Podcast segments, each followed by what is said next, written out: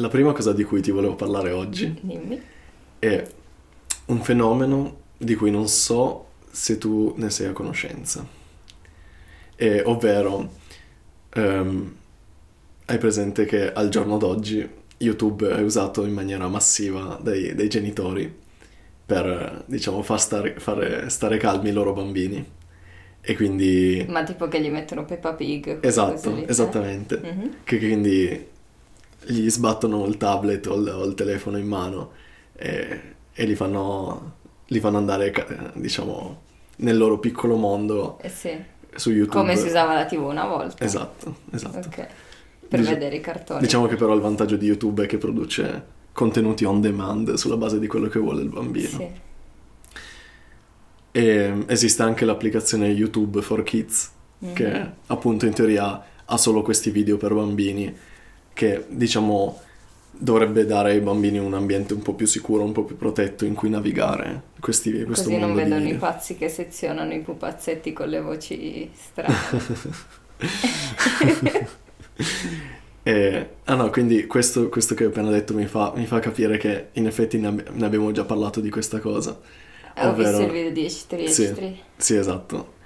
Ehm, ovvero il fenomeno dei video, dei video, come dire, creepy, come lo diresti in italiano? Ehm, Sì, è creepy. è creepy. ehm, dei video, ce l'avevo in non mente è prima il termine. imbarazzante, No, agghiacciante, no, non agghiacciante. Inquietanti, Sì, inquietanti. dei video inquietanti eh, per bambini, o meglio, che sono targettizzati verso i bambini e sono disponibili su YouTube. Mhm. Ehm, in pratica è un fenomeno che eh, era molto più diffuso, era molto più diffuso una volta. eh, adesso recentemente YouTube ha fatto un po' pulizia, però è un fenomeno che suppongo sia ancora presente, che comunque è un fenomeno che anche se fosse, se fosse comunque risolto, eh, è un fenomeno interessante di cui parlare secondo me. Ehm, innanzitutto, a parte quel video là di H3H3, ehm, hai visto qualcos'altro? Ma no, in realtà no, nel senso non, non è, non è che ho mai visto tante cose per bambini, quindi non, non mi è mai capitato di vedere queste cose. Ok. Perché Però nel senso, chi crea queste cose lo fa per, per inquietare i bambini o lo fa perché gli piace fare queste cose inquietanti e poi YouTube per errore le fa vedere ai bambini? Ok, prima di, prima di passare al perché, Mm. cerchiamo di capire di cosa stiamo parlando. Perché Ah, ok. tu che cosa hai visto? Allora, per esempio nel, nel video che ho visto, vabbè era un video di H3H3, Quindi, cos'è H3H3? è questo canale YouTube Mhm. di un tipo che si chiama Ethan, Mhm. che ha una moglie, che si chiama Ila, e spesso commentano insieme mm, video, altri video di YouTube molto cringe, creepy, e, mm, e fanno molto ridere. Ok. E hanno mostrato un video di questo. E hanno fatto vedere uno di questi video di inquietanti di c'era questo qua, cioè, che non si faceva mai vedere in faccia ovviamente, che praticamente prendeva uno di quei, di quei giochini molli che, era- che sembra tipo gelatina che usano i bambini, Se- sai che a volte eh, ci sono anche quelli da lanciare sui vetri che dicono che si attaccano sul vetro poi si staccano piano piano. Le, le manine appiccicose. È ti- tipo quello, però più grosso, a forma di topo. Mhm. No, ma eh, no, me lo ricordo anch'io. Non era, era, era una caramella gommosa, mi sa. Era da mangiare proprio? Sì, sì, sì. Ah, ok. Ehm, Gigante, però. Era sì, era, era gigante, era grosso. E prendeva un bisturi e aveva i guanti, tipo guanti, quelli per pulire i piatti, comunque aveva dei guanti. E faceva con una voce inquietantissima e diceva, eh, adesso gli tagliamo un orecchio, gli tagliamo un occhio, gli tagliamo la coda. E lo sezionava piano piano, gli toglieva pezzo per pezzo, ma aveva una voce troppo creepy, troppo inquietante. Sì, che metteva profondamente a disagio. Sì, sì, sì, c'era proprio un, un accento strano, un, un modo di parlare inquietante. Mhm. ed era, ed è- passava, diciamo, dal titolo come una recensione di un giocattolo, in realtà non è che c'era scritto niente di... non c'era scritto dissezioniamo il topo o cose Mhm. del genere. Ok, quindi questo, questo è quello che sai, che hai visto fino ad ora. Sì, un esempio, Ok. sì. Ehm, quindi adesso ti faccio vedere. Ho, ho fatto molto fatica a trovare dei video perché li hanno. cioè quelli che trovavo linkati nei- negli articoli che parlavano di questo fenomeno, ovviamente erano già stati cancellati. Mhm. Ehm, però appunto ho trovato su YouTube dei video, ho trovato su YouTube dei video che eh, sostanzialmente facendo il commento di, di questi, di questi altri video Mhm. eh, ne mettono delle sezioni e quindi almeno posso farteli vedere in questo Ok. modo. E, e quindi adesso te li faccio vedere. Ma io ho modo- paura. No, vabbè, sono solo, son son solo sezioni. Se, se ti inquietano, spegniamo. Va bene. E allo stesso modo, eh, per gli ascoltatori possono trovare il link eh, a questi video nella, nella descrizione del podcast. Mhm. Quindi adesso metterò una transizione.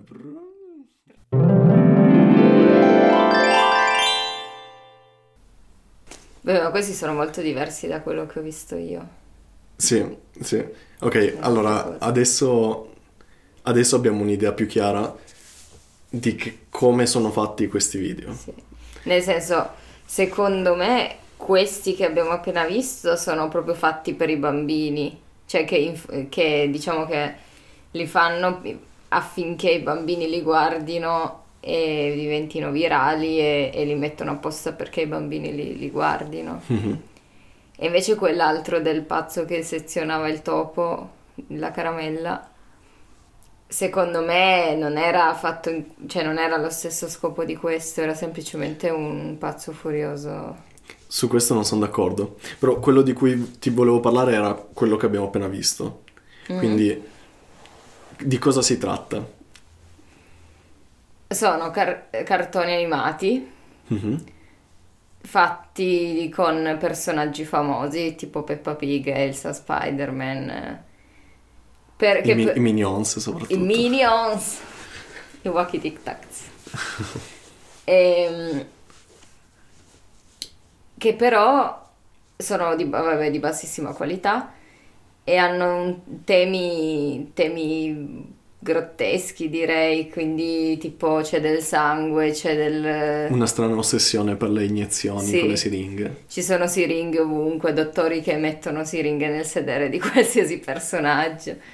Eh, ci sono... Una strana ossessione con le, con le gravidanze. Sì, tutti i personaggi che, che danno alla luce bambini, c'è anche Topolino che dà alla luce un bambino, Spider-Man e Elsa che sono, che sono incinti contemporaneamente. E una E- strana ossessione per eh, la- l'urina e la- diciamo sì, le feci. urina, feci, c'è un po' di tutto e sono temi ovviamente non, non adatti ai bambini. E sono video fatti a cartone animato, animati con animazione 3D al computer, animati sì. con la plastilina, fatti Sì. anche con attori reali, con parrucche, costumi, quindi c'è veramente di tutti i Sì, tipi. anche con bambole che Sì, muovono bambole. le bambole davanti alla telecamera. Sì, E c'è questa strana ossessione per Spider-Man e Elsa che si amano, che fanno cose strane. sì, sì, i due personaggi chiave sono Spider-Man ed Elsa.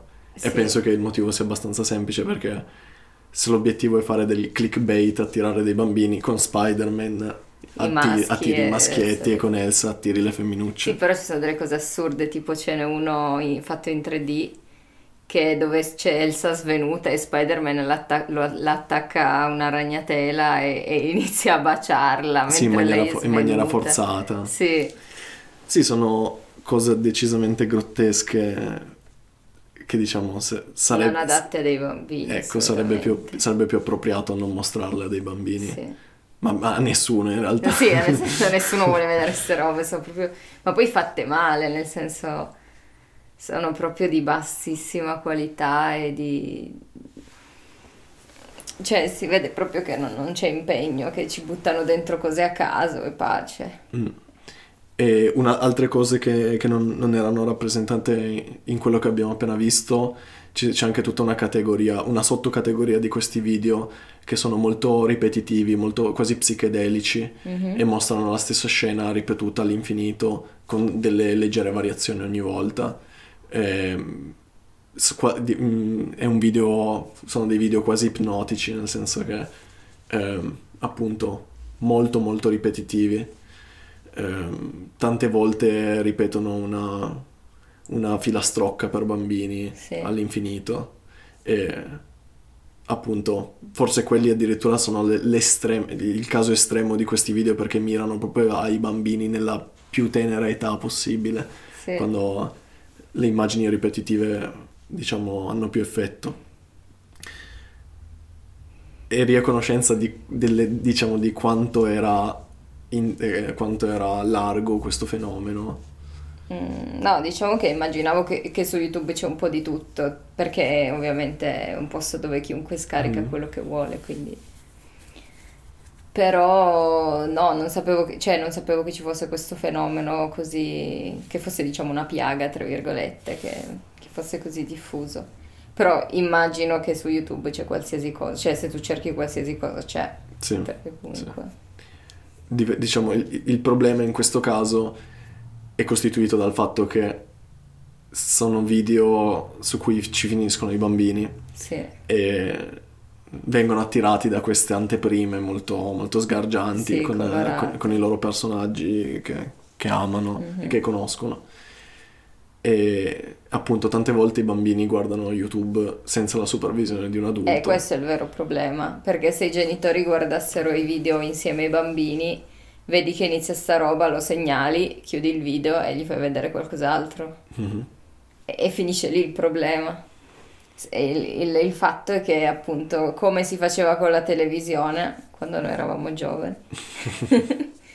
li schiantano davanti al tablet con YouTube e, e quello che succede succede, solo che sono, sono, non capiscono che è una cosa diversa perché con YouTube puoi arrivare a vedere qualsiasi cosa, invece con la televisione se li, se li lasci su, sul canale dei cartoni si guardano i cartoni, non è che possono andare a vedere chissà cosa. Sì.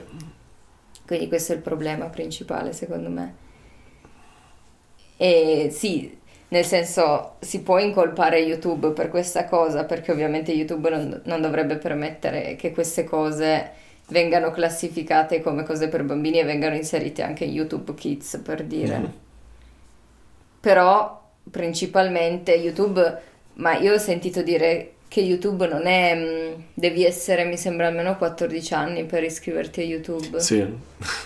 Quindi... Sono bambini che guardano YouTube con l'account dei genitori, quindi è un uso improprio del mezzo. Eh, ma loro non ci possono fare niente. No, i genitori devono, cioè sì, i sì, genitori sì, dovrebbero impedire ai bambini di usare YouTube fino a 14 anni perché è In un teoria. uso è, eh, sì, è un uso improprio del mezzo. Quindi non puoi non puoi mh, mm, eh, accusare YouTube per questa cosa. La colpa è dei genitori che fanno un uso improprio. Mm-hmm. Come dire che tu usi non so, usi, usi la tostiera per fare i toast per asciugarti i capelli e ti ustioni e vuoi fare causa a quelli della tostiera. E no, è colpa tua che ti sei mm. ustionato perché hai fatto un uso improprio del, del mezzo. Ed è la stessa identica cosa, secondo me. Sì, allora è un fenomeno. Poi, poi, un conto se ti metti YouTube Kids e questi video arrivano anche su YouTube Kids che è fatto apposta per i bambini, allora è colpa di YouTube, c'è qualcosa che non va. Però se tu li lasci su YouTube normale, diciamo, con la tua iscrizione che è fatta per persone con più di 14 anni, è colpa tua. Che fai un uso mm. improprio. Sì, è un fenomeno difficile da arginare perché per come funziona YouTube il contenuto non, non, è, non, è, approvato, non c'è un editore umano che controlla i video che ti vengono presentati davanti, quindi è impossibile, almeno con la tecnologia attuale, eh, rilevare in maniera automatica questi video. Sì, bisognerebbe passare il tempo a segnalarli uno dopo Mm. l'altro e più persone li segnalano, ovviamente più vengono tirati giù. Però ci sono tante persone che creano questi video, quindi dovresti buttarli giù più velocemente di quanto vengano creati. Vabbè, ma se sì, comunque si creerebbe un fenomeno e YouTube penso che prenderebbe ulteriori misure, comunque Mhm. sarebbe più facile buttarli giù. Sì. Però appunto finché la gente butta i tablet addosso ai figli e li lascia lì sei ore, non, secondo me non, non si arginerà questa cosa. Sì, penso che, che la soluzione più semplice sia di creare nel- nel- nell'applicazione che già esiste, YouTube Kids, ehm, avere una selezione di video curata da degli editori umani che, Sì. fanno, che fanno da filtro. Non sì, vedo, sì, nel senso la parte dei bambini deve essere molto più tutelata della parte degli adulti. Non è che nella parte dei bambini ci butti solo i, i video che hanno il tag bambini Mhm. e va bene così. E no, devi, essendo per bambini dovrebbe essere un- uno spazio sicuro e YouTube dovrebbe, dovrebbe garantire questa sicurezza. E io sono sicura che probabilmente non lo fa più di tanto. Magari c'è un controllo ulteri- ulteriore, ma quest- non direi che, che c'è una totale sicurezza visto che ci arrivano questi video. Cioè, tu dici che YouTube dovrebbe filtra- filtrare in maniera automatica?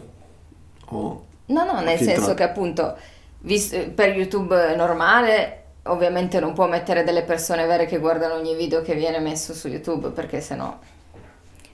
Però per la parte dei bambini sì, secondo me. Sì, se le fanno una selezione di video da mettere... Fanno, c'è, c'è qualcuno che guarda il video e dice ok va bene per i bambini e lo, e lo mette su YouTube Kids e poi da YouTube Kids non si può passare in, in alcun modo al YouTube normale, non Mm. ci sono eh, suggerimenti di video che sono diversi da quelli, di, quelli approvati da delle persone vere che pensano che vadano bene. Sì.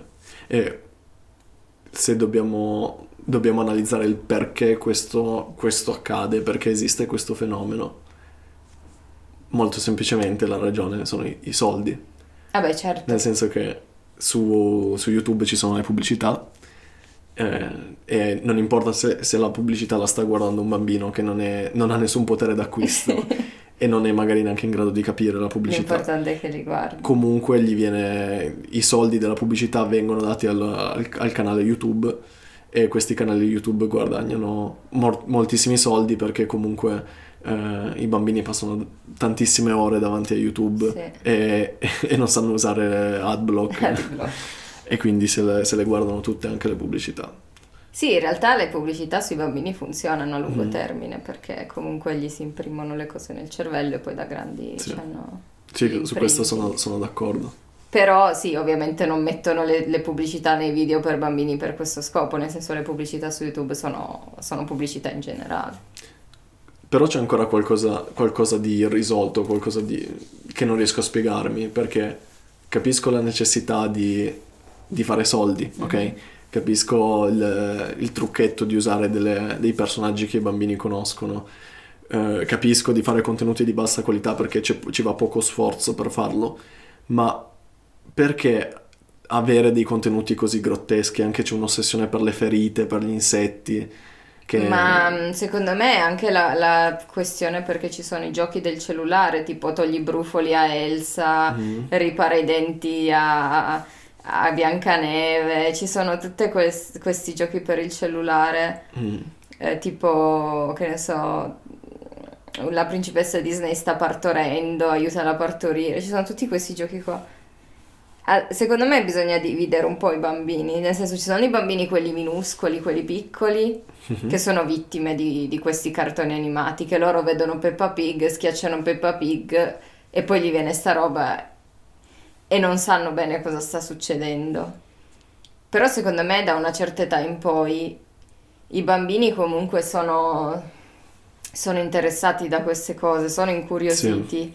E poi comunque vedendo queste cose violente gli viene un po' la scarica di adrenalina, no? Sì, su questo sono, E cioè, quindi, sono e quindi secondo me sono, sono, ehm, dipendenti da, da questa... Sì, diventano tipo dipendenti, sono influenzati, sono eh, indirizzati a, a guardarne sempre di più perché dicono Mizzica mi ha fatto sentire Sì, qualcosa di strano che non capisco, qualcosa, Qualcosa di di strano che non capisco, però ti dà quel senso, quella scarica di, di adrenalina. È come noi che guardiamo i film horror, nel Sì. senso che sono robe brutte, se sono robe, diciamo, non, ehm, non realistiche, cose fa- fantastiche, fantasy, diciamo.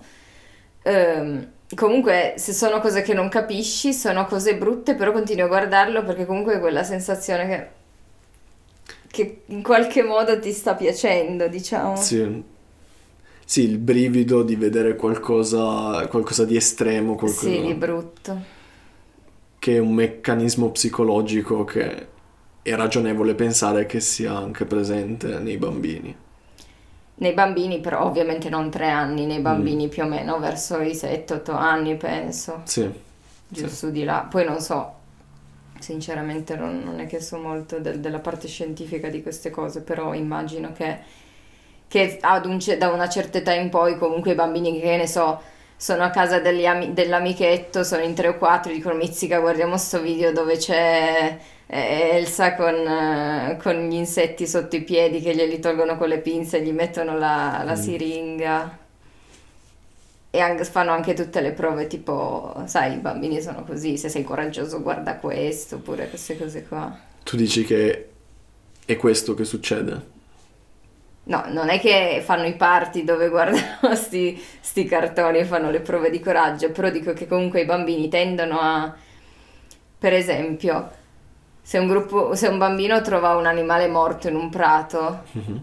vede il cadavere, gli viene quel senso di adrenalina, quel senso di, di macabro Sì, sì, sì. e va subito dagli amici a dirgli venite a vedere il cadavere del... cioè comunque sai, Sì, tutti, fanno tutti i così i bambini, bambini. tutti i bambini in cerchio a punzecchiare con un bastone Esatto. l'insetto morto, il topo. Eh sì, comunque i bambini hanno, scoprendo, scoprendo il mondo, hanno questo senso del- di scoprire anche le cose brutte che gli dà comunque quel- quella sensazione di, di è sbagliato fare questo, ma io... Ma mi dà quella scarica di adrenalina che, Mm. che mi piace. Sì, di scoprire qualcosa di nuovo. Sì, anche, anche cose brutte. Mhm. E mm, il problema è che se trovano un animale morto per strada può succedere una volta così ogni tanto, hanno il grande evento così.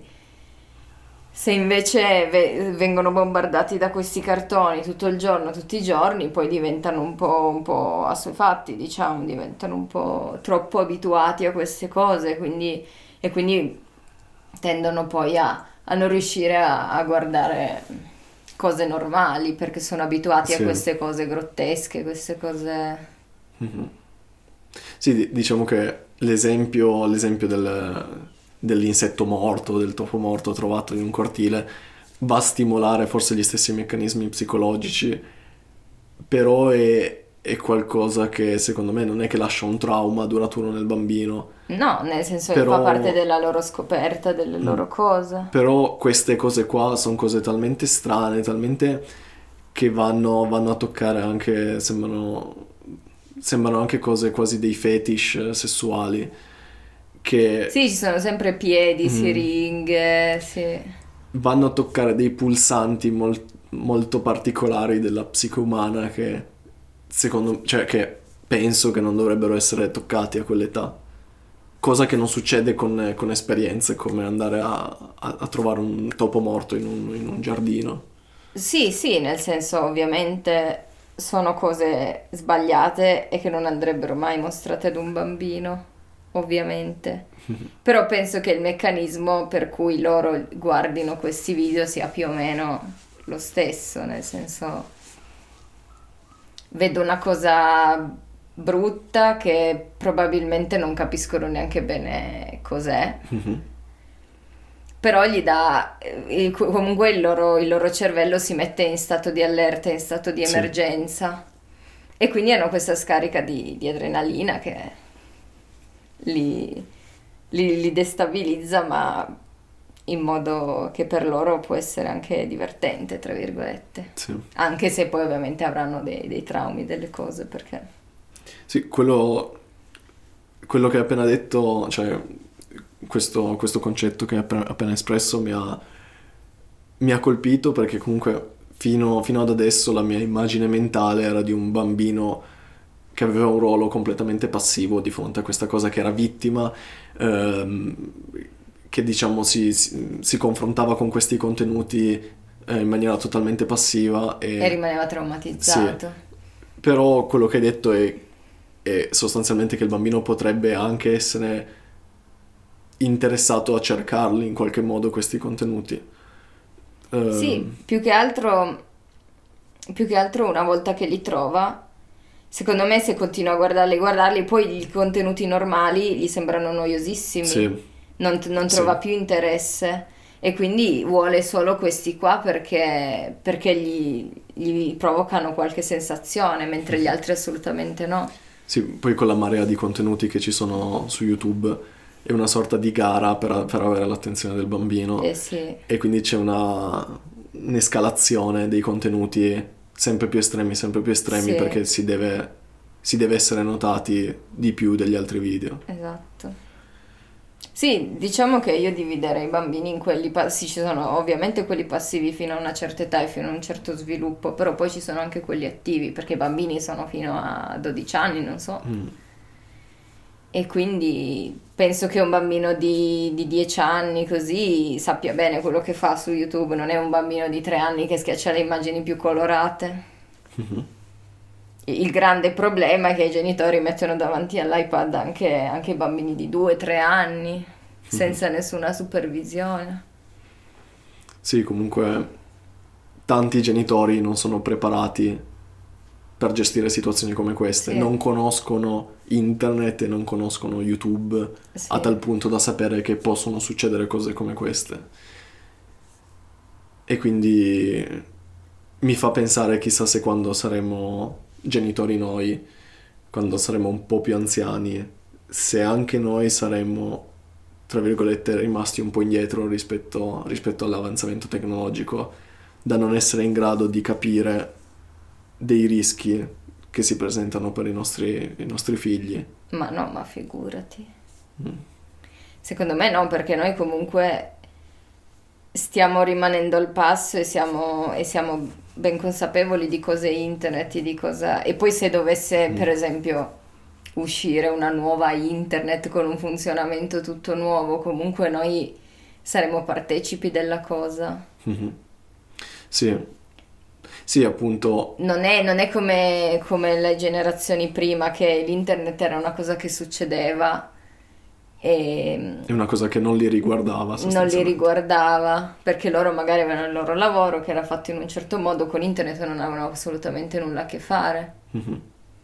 Invece noi viviamo su internet, facciamo tutto su internet, quindi e anche con la tecnologia, qualsiasi nuova cosa tecnologica che esce, comunque noi siamo ben consapevoli di cos'è, come funziona.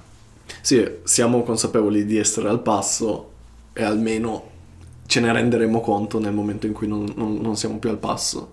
Sì, eh. ma per non rimanere al passo devi estraniarti da queste cose, mm-hmm. però noi ci siamo già dentro, quindi secondo me è molto più difficile toglierti da una cosa in cui sei già dentro rispetto a entrare in una cosa in cui sei stato fuori tutta la vita. Sì, è, un, è stato un salto proprio qualitativo quello da mm, prima del, di internet, prima del, dell'information era eh, all'epoca in cui c'è internet e quindi è un salto è un salto talmente netto, una divisione talmente netta che tante persone semplicemente sono, so, non hanno fatto quel, quel eh no. passo e sono rimaste fuori. Però una volta che ci sei dentro probabilmente... È no- la normalità. Da, da, lì è solo più un incremento tecnologico, non è una rivoluzione. Eh sì. Quindi... È molto diverso. Mm però al tempo stesso non si è mai in grado di immaginare qualcosa di rivoluzionario. Cioè, prima di internet non potevano immaginarsi che sarebbe arrivato internet e quindi magari anche loro pensavano che sarebbero sempre stati al passo e... e... Ma va, ma loro mica ci pensavano alla tecnologia. Mm-hmm. Le altre generazioni, per loro la tecnologia era, che ne so, non so, la nuova macchina da scrivere, nel Mm. senso non, non è che immaginavano la tecnologia come oggi, non la potevano immaginare. Sì, appunto, quindi forse c'è qualcosa che noi non ci possiamo immaginare.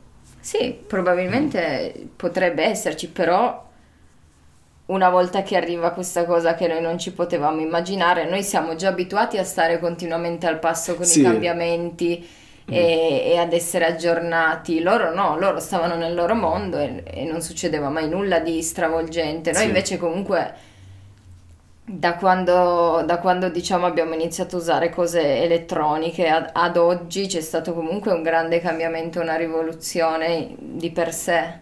Sì, la differenza è Quindi questa. siamo sempre abituati a stare al passo e a cambiare, quindi anche se succede una rivoluzione molto grande, noi comunque saremo in grado di stare al passo perché siamo già abituati. Sì, questo- questa è la differenza, che le generazioni dei nostri nonni, ad esempio, sono cresciuti in un mondo in cui le cose cambiavano così lentamente che Che durante l'arco di una vita nessuno doveva ca- ad- adattarsi a nulla. Sì, appunto, uno poteva semplicemente dare per scontato che quello che aveva imparato fino a quel momento non sarebbe andato bene per tutta la sua vita Esatto. e, e lui non avrebbe, e la persona in questione non avrebbe mai avuto problemi a, a stare al mondo sostanzialmente. Invece noi ogni mese, ogni tre mesi, ogni sei mesi esce qualcosa di nuovo e comunque anche i social network, eh, nuovi modi per fare le cose sul computer, non so, nu- nuovi modelli di telefono che fanno cose nuove. Siamo tutti comunque costantemente in evoluzione da quel punto di vista. Diciamo, diciamo che una cosa che ci viene incontro, che ci facilita la vita su questo fronte è che se- secondo me la tendenza è più si va avanti e più la tecnologia è intuitiva Ah beh sì. e quindi... Sì, i primi quindi- computer dovevi praticamente programmarli tu per Sì, usarli. c'era una linea di comando. Sì, mia madre tra l'altro ne, ne ha usati un- per un po'. eh. Ce l'avevamo a casa il, il computerone nero con le scritte verdi e lei, Ah, sì? e lei si metteva lì. Non lo sapevo. Sì. Quando Quindi-. Si spera che non ci saranno questi problemi quando noi saremo... Noi no, avremo dei figli. Ma poi, vabbè, a parte che i genitori, i genitori di adesso, quelli che hanno i bambini piccoli, hanno pochi anni più di noi. Sì, appunto, quello è vero. Quindi fondamentalmente secondo me è, una- è- è buona parte ignoranza in generale. Mhm. Non è che non sono rimasti al passo, è semplicemente che hanno degli strumenti ma non sanno come, come funzionano, non sanno come si usano. Secondo me quello è il problema. Sono d'accordo. ok, penso che abbiamo finito. Un'altra cosa di cui ti volevo parlare Mhm. è legata al, al comunicare con i propri amici. Nello specifico, chi mi conosce eh, sa che ehm, innanzitutto, innanzitutto ci metto sempre molto tempo a rispondere ai messaggi perché ho molto spesso il telefono in modalità do not disturb e tendo sempre a dare priorità a quello che mi sta succedendo fis- nel mondo fisico, diciamo, intorno a me, eh, piuttosto, che, piuttosto che dare la priorità a, a, diciamo, alle- alla messaggistica in generale, alla corrispondenza. Ehm, in particolare quando, quando mi sento con, con i miei amici, magari che non, non sento anche da, da un po' di tempo, ehm, ovviamente la, la conversazione ha un ritmo tendenzialmente lento, nel senso che scrive, mi scrive un messaggio e di solito lo vedo, lo vedo dopo un po' di tempo, quindi quando l'altra persona non è più al telefono rispondo e poi ovviamente la persona non mi risponde subito io mi metto a fare le mie cose e così via. E quindi il, ritmo della conversazione è molto lento. E, e in particolare non, non si capisce bene quando si arriva alla fine della conversazione. Perché appunto si arriva alla fine, alla, fine della giornata che magari cioè non si capisce bene se è finita, magari si continua il giorno dopo. Mhm, e, e tante volte semplicemente queste conversazioni vengono lasciate morire, mhm. che non, si smette di, di scrivere però non c'è stata una fine ben, ben definita. Nessuno ha scritto ciao, ci sentiamo, Esatto. buona serata. Esatto, diciamo. esatto. Secondo te è meglio lasciar morire le conversazioni così o dare, dare una fine esplicita alla conversazione rischiando anche di fare la figura di quello che sta tagliando, sta tagliando la conversazione? Ma secondo me non è che dovresti avere paura di fare figure, nel senso, alla fine, se tu, tagli una co- se tu dici ciao, buona serata e lui aveva ancora qualcosa da dirti, te lo dice. Mhm. Cioè, se una persona che si offende a morte perché tu hai finito prima che lui finisse di parlare, allora ha un problema, non è che se io, se io devo dire qualcosa di importante a una persona e lui mi saluta prima, comunque glielo scrivo e mi risponderà quando ha tempo, se non è lì nel- al telefono ancora. Mhm. Quindi secondo me questa paura di fare la figura di quello che taglia, cioè un conto se succede sistematicamente ogni volta, però se succede solo una volta ogni tanto così, secondo me non è un problema. Succede solo una, una volta ogni tanto il fatto di chiudere la conversazione. Prima che lui abbia finito quello che aveva Ah, da capito, dire, se, se sbagli, se sbagli diciamo il punto di fine, Mhm. se lo fai sistematicamente ogni volta magari sì, sembra che non gli vuoi parlare. Mhm. Però se capita una volta così penso che nessuno si metta, si offenda a morte, che dica ah lui non mi vuole parlare. Mhm. Penso che nessuno pensi così tanto. Sì, sì, dic- diciamo che quel- cioè, io non lo intendevo con un'accezione così forte, ehm, però appunto qual è il modo migliore di gestire la situazione? Mm, dipende, nel senso, secondo me se entrambi si ha smesso di fare, di fare domande all'altro e, e Mhm. tutte le domande che sono state fatte hanno avuto una risposta, non c'è motivo per non credere che la conversazione sia finita. Mhm. E quindi che tu la lasci morire o che tu gli fai che tu- o che tu gli dici buonanotte, ci vediamo, che- quindi che concludi, non, non cambia molto secondo me. Non sono molto pratica di conversazioni, amicizie, cose. Que- io penso di essere una persona che non so sinceramente se lascio più morire o se concludo.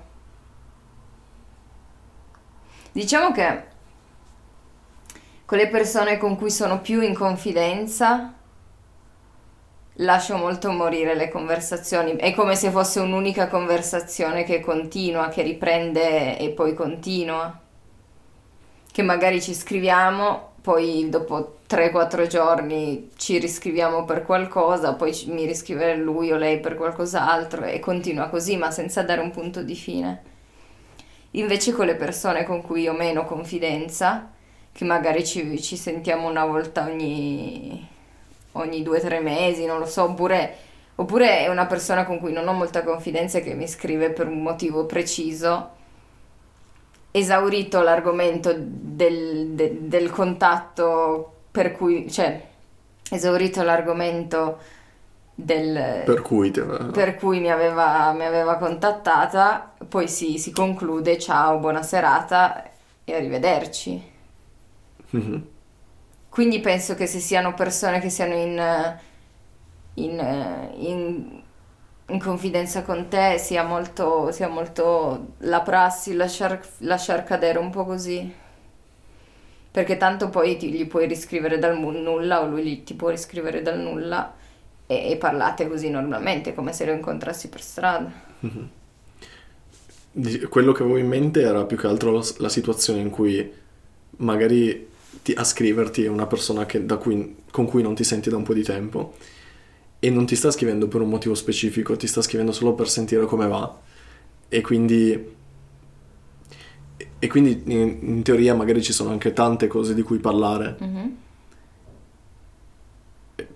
quindi non, non- non sai quando, quando chiudere la conversazione, in particolare se ha un ritmo lento non puoi chiudere la conversazione dicendo eh, devo andare a fare qualcos'altro, perché comunque si dà per scontato No, che si stanno secondo facendo me altre questo cose. è il caso che le- la conversazione rimane aperta. Mhm.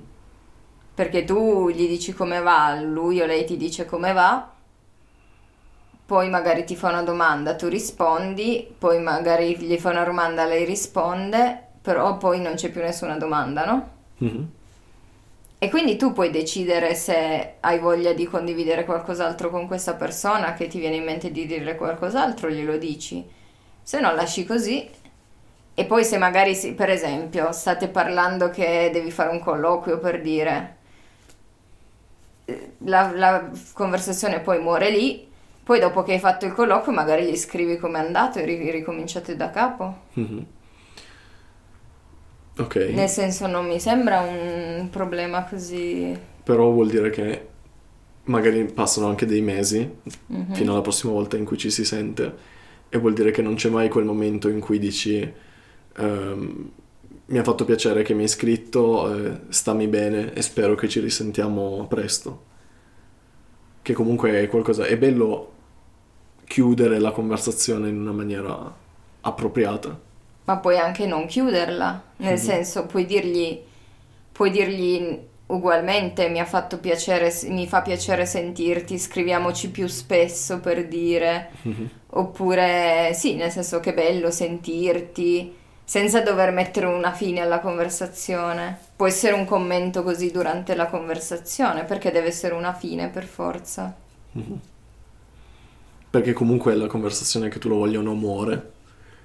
E... Non so, mi sembra una cosa fatta meglio. Se, se dai anche... una- Chiudere. Sì, chiudere. Ehm, E allora qual è- non capisco qual è il problema, nel senso a un certo punto tu decidi che, che la conversazione è chiusa e chiudi. mm, E, e appunto come ho detto prima, secondo me se, ha, se aveva qualcosa di importante da dirti, te lo dice comunque dopo che hai chiuso. E poi ti aspetterà quando rispondi che hai tempo. mhm. Se invece non aveva nulla di importante da dirti, dice ciao ciao, buonanotte.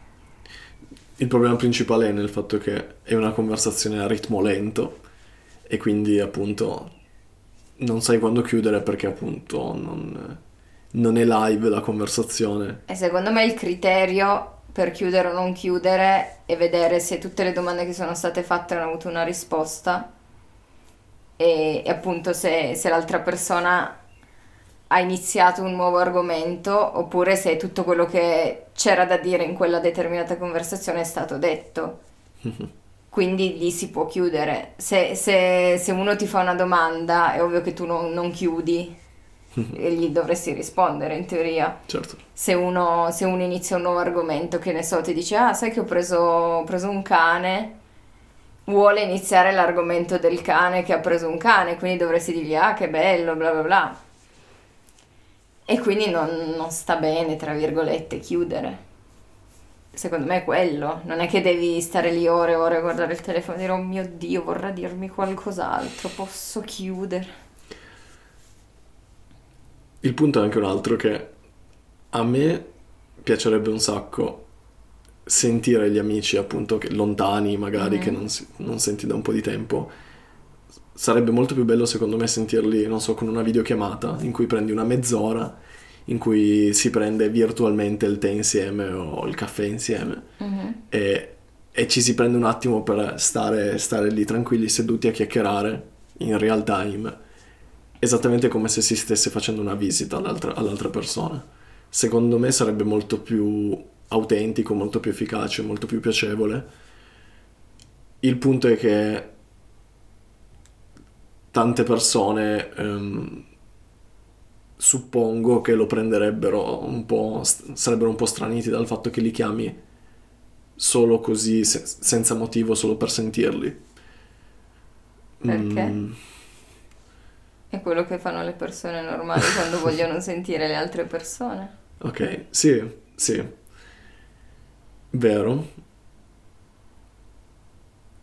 Hai ragione, hai ragione.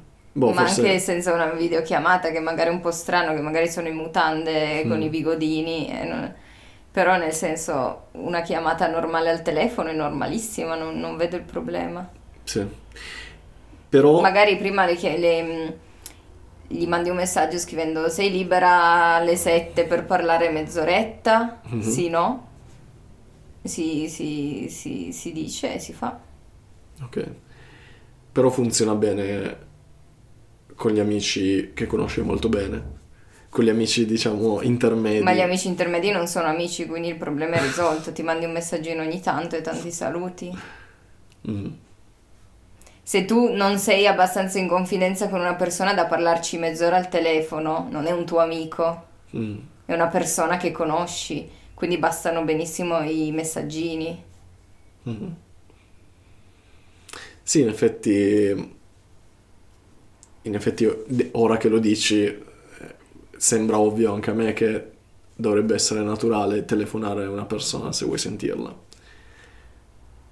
Sarà che appunto, se essendo la generazione che, ne- che è cresciuta con internet e con le- i messaggi, la chat, eccetera, forse iniziamo, noi siamo, forse siamo la prima generazione in cui è un po' caduta in disuso la, la telefonata vecchio stile, perché è molto più comodo scrivere un messaggio e- ed è molto più meno, è, è meno a rischio di mettersi in situazioni che dove non sai cosa dire, dove eh, appunto è, è di maggiore comfort intellettuale scrivere, scrivere un messaggio, Sì. perché così hai tempo di pensare a quello che dici.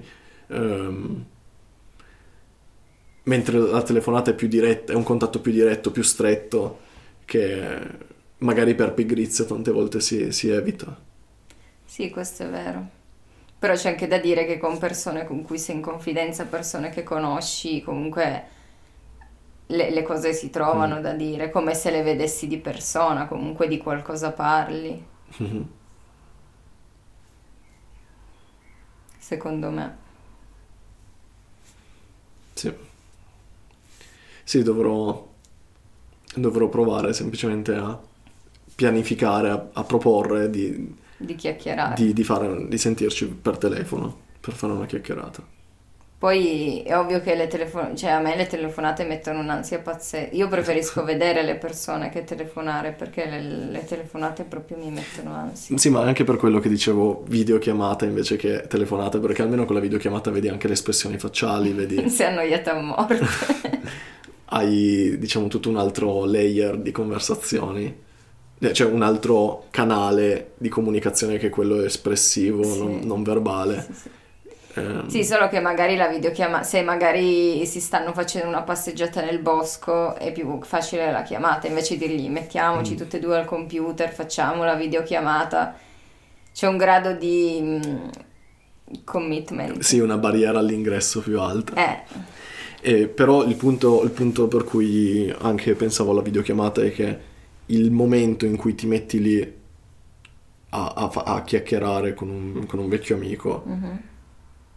e suppongo che sia anche un momento in cui sei tranquillo a casa a non fare nulla, che hai un momento libero a casa di tranquillità in cui ti stai facendo uno spuntino, una cosa così. Ma io in realtà preferisco parlare con le persone mentre sto facendo le passeggiate, nel Mhm. senso mentre sto sono all'aria aperta, sto svagando, mi sto svagando la mente, diciamo.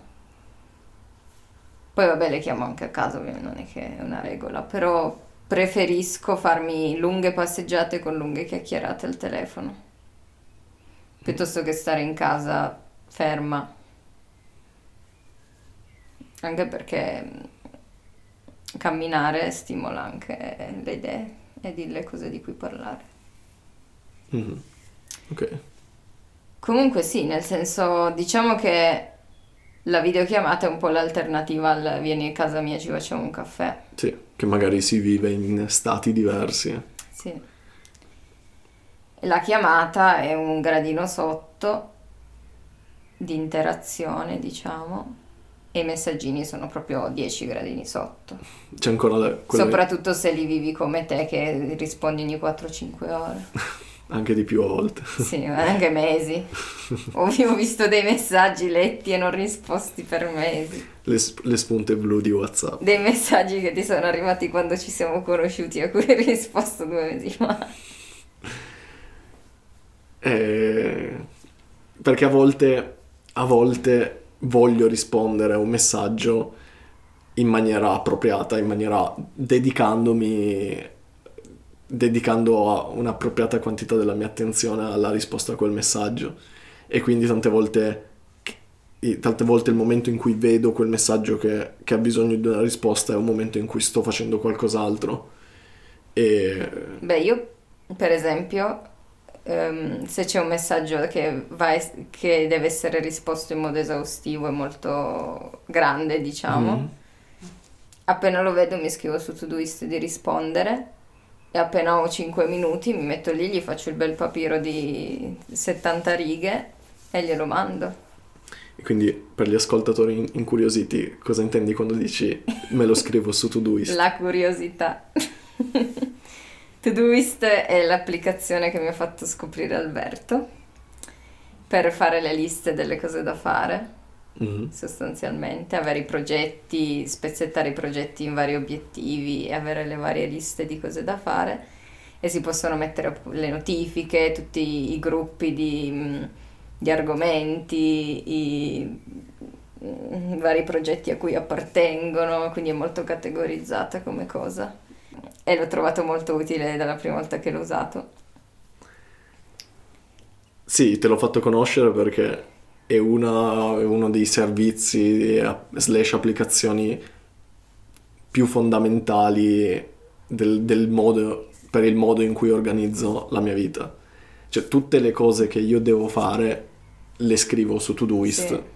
che ti serve a gestire e a stare dietro a appunto tutte le, cose, tutte le cose che hai da fare e in modo che ogni giorno puoi andare a vedere le cose che devi fare in quel giorno. Se sì, devi, più, se che hai... altro, più che altro per me è un modo per svuotarmi la testa, perché prima sì. tutte queste cose ce l'avevo nel cervello, mm-hmm. ho scritte comunque su carta che, che, poi magari se devi cambiare qualcosa devi cancellare, rifare, è molto più macchinoso come, come meccanismo. Invece avendo le, le, cose digitali comunque cancelli, scrivi, aggiusti e quindi hai la testa sempre libera sostanzialmente. Sì. Non, non, devi, non hai, tu ti svegli e non hai nella testa tutte le cose che devi fare quella giornata, ma ti svegli e dici ah vediamo su tu visto cosa devo fare, inizi dalla prima cosa e fai la prima cosa, poi quando hai finito guardi e dici ah vediamo cosa, cosa, devo fare adesso e fai l'altra cosa e vai avanti così tutto il giorno sostanzialmente. se, se, sei disciplinato e fai tutto. Sì, vabbè, ovviamente, però nel senso il concetto è quello. Sì, l'idea è di, è, di esternalizzare dal tuo cervello il, il fatto di tenere traccia mm-hmm. di, di, mhm. quello che devi fare. E la, secondo me la cosa che ver- fa veramente il salto di qualità è il fatto che si possono inserire dei task ripetitivi sì, è vero. Quindi se ad esempio devi, mettiamo ad esempio, non so, devi... Uh, Tagliarti de- le unghie dei piedi. Mettiamo ad esempio, devi pulire il, il frigo una volta ogni sei mesi, mm-hmm. metti. E ti metti la notifica, cioè ti metti il task pulire frigorifero e poi scrivi uh, every six month, se lo usi in inglese, penso ci sia anche in italiano sì, e sì, con, il, con il, un linguaggio naturale lui capisce che quel task eh, te lo deve riproporre una volta ogni sei mesi. Sì. e quindi anche quando lo, lo, completi è completato però ti riapparirà dopo sei mesi e senza doverti impegnare a livello, a livello mentale riesci a stare dietro anche a questo tipo di cose. E, diciamo che so che tante, tanti tipi di persone possono essere, essere tentati dal dire no, vabbè, io comunque me le ricordo, queste cose riesco, riesco a starci dietro lo stesso. Però la, la potenza sta nel fatto di um, che una volta che queste cose le hai esternalizzate dalla tua testa sono scalabili all'infinito. Cioè, tu puoi tenere traccia di, di cent, cent, sì, centinaia e centinaia di cose ehm, su, in maniera estremamente affidabile, in maniera estremamente flessibile e tu sai che il giorno che dovrai fare quella cosa ti verrà ricordato di fare quella cosa. Sì. Ehm, personalmente, da- dato che io ho una memoria veramente pessima, ehm, fa veramente la differenza per me avere uno strumento di questo tipo. Mm, so che tante persone non, ne, non ne sentono la necessità e, e vivono benissimo senza. Io, io personalmente lo trovo molto utile e lo consiglio. Sì, anch'io. Siamo molto simili da questo punto di vista.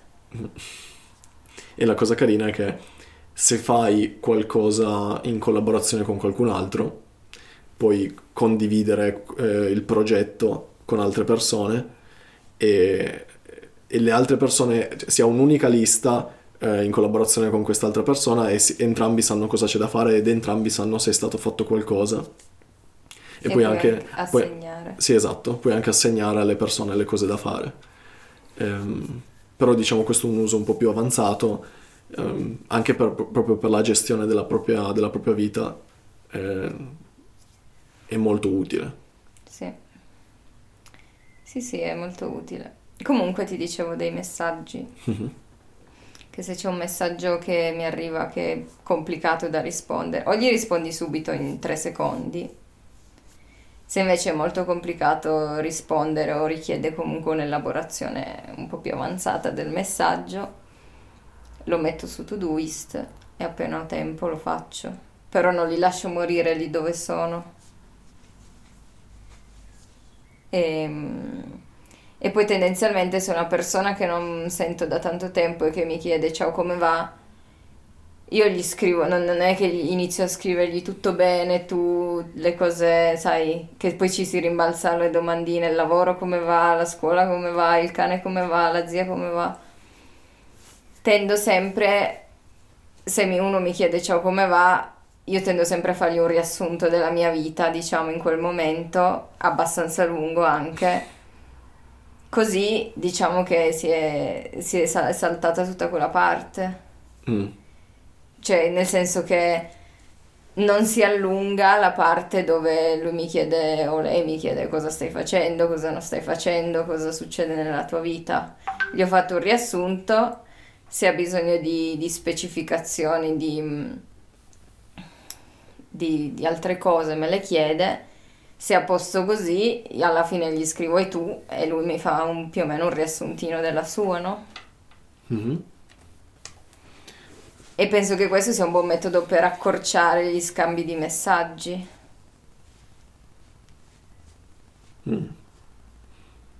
Sì, sì, mm, devo provarlo come metodo. Perché farsi, sai, spezzettare la, la conversazione, che uno ti chiede come va, tu gli dici bene tu e lui ti dice bene, l'università come va e tu gli spieghi la parte dell'università e poi gli chiedi è la tua università e lui ti spiega l'università e poi ti chiede è la tua famiglia, sai, è meglio fargli un bel riassuntone e poi se hai bisogno di qualcos'altro te lo chiede. Sì, perché fa da punto di partenza. Esatto. Mm, interessante. Da provare questa cosa. Se, se non lo senti da tanto tempo, ovviamente. Se l'hai sentito ieri, non è che gli fai il riassunto della tua vita. Da- dall'ultima volta che l'hai sentito. Esatto.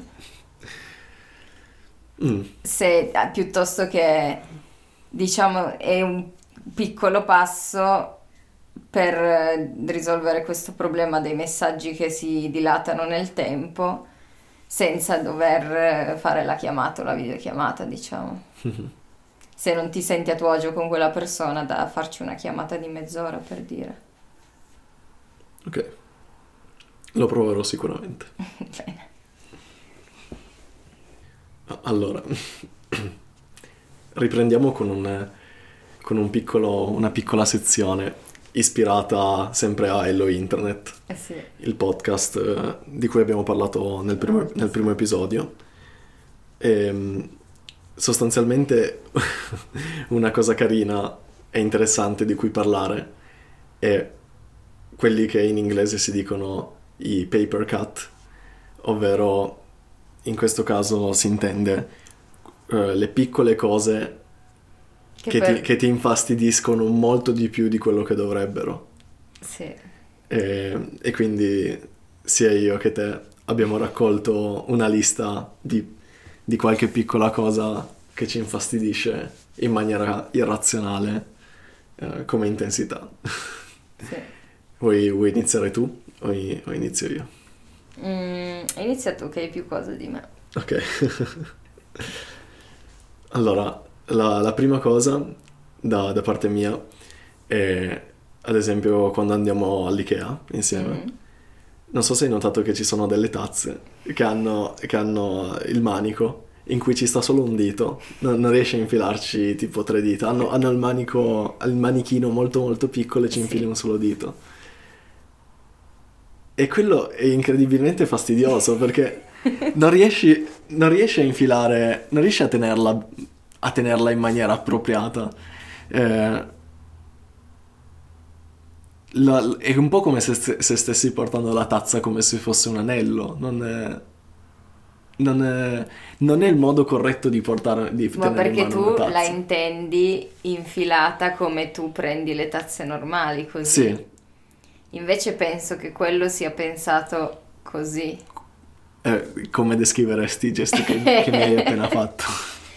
Allora, Alberto sta pensando che tu prendi la tazza con la mano destra, Mhm. il manico è verso destra e tu infili le dita tenendo il palmo verso la tazza, Mm, ok? ok, E quindi praticamente la tazza sta a contatto con la tua mano principalmente, sì, giusto? sì. E tu la pensi così. Mm, Così certo che è scomodo perché tutto il peso della tazza va sul tuo dito mm, e- ed è scomodo. esatto.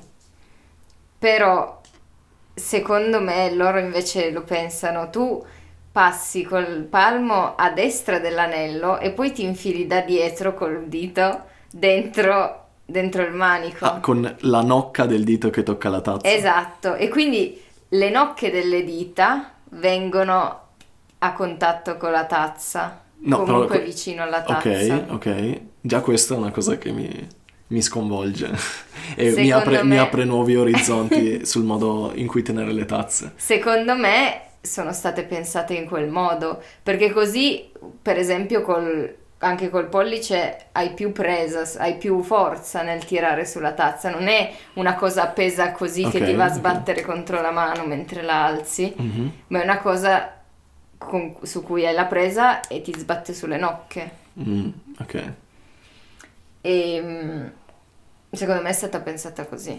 ok. non in quel modo. Però comunque sì, è molto scomoda perché anche i manici, quelli dove ci stanno tutte e quattro le dita o tre dita, sono esattamente lo stesso concetto. C'è chi li prende dritti così, Mhm. che quindi il palmo della mano sta a contatto con la tazza. Io non potrei mai perché mi ustiono con, con qualsiasi cosa. Oppure come faccio io, che è esattamente come ho spiegato prima, che passo da fuori e quindi le nocche sono a contatto con la tazza. Sì, vabbè, ovviamente avevo, cioè, avevo già visto persone tenere le tazze in quel modo e, e ovviamente anch'io ho già tenuto tazze in quel modo, non è che sono un alieno, però, però quella specifica tazza con, un- con il buchetto molto piccolo nel manico non mi, non mi veniva da, da pensare di tenerla in quel modo. È come le Eh. tazzine da caffè, le tazzine da caffè te- le tieni tutte in questo modo. Sì, vabbè, sì. È sì. come una tazzina da caffè gigante. Sì, però secondo me sanno che quella- quel manico è più scomodo, ma lo fanno lo stesso perché ha il vantaggio di poter impilare le tazze meglio. Li puoi impilare una dentro l'altra perché il manico è più piccolo e più in alto. Ehm, Sì, si impilano meglio. Secondo me è, deliber- è deliberata questa cosa. Però sai qual è il punto? Che se la tazza è molto calda e tu tieni la tazza Vabbè, certo, con, le, con le nocche verso la tazza, ti bruci le nocche. ti bruci le nocche. Mentre invece se il manico è più grande, Tu lo tieni solo il Sì, manico stai toccando solo il manico. dalla tazza. Sì. Sì. sì, ma assolutamente. Ma io non metto in dubbio la Sì. scomodità della cosa. Però dico che potrebbe essere più, più comodo, più utile prenderla in quel modo piuttosto che nell'altro. che è un minimo di controllo in più. Sì, avendo, a- partendo dal fatto che hai quella tazza davanti, dovendo affrontare questo Sì. devi, devi cercare di gestire la situazione al meglio. Esatto. Comunque sì, sono inguardabili secondo me. Mm, Cioè, sì. proprio come se avessero tolto il manico da una tazzina da caffè e l'avessero incollato su una tazza normale, non ha senso, è tutto sproporzionato. Sì, non, non mi verrebbe mai da prenderla. No. Anche perché cioè, beh, mi, mi- mi- inconsciamente cioè, ho una paura irrazionale che mi rimanga il, di- il di- il dito incastrato dentro. Ehm, diciamo che il vantaggio, il vantaggio del, del poter impilare le tazze una dentro l'altra non è... Non non è- vale il rischio di doversi amputare un dito. Esatto, esatto. Ehm, questo, questo era il mio, il mio primo paper cut. Qual è il tuo? Allora, una delle cose che mi dà più fastidio in assoluto è quando, mm, quando stai guidando e, e le macchine ti vogliono superare e tu sei già al limite massimo di velocità Mhm.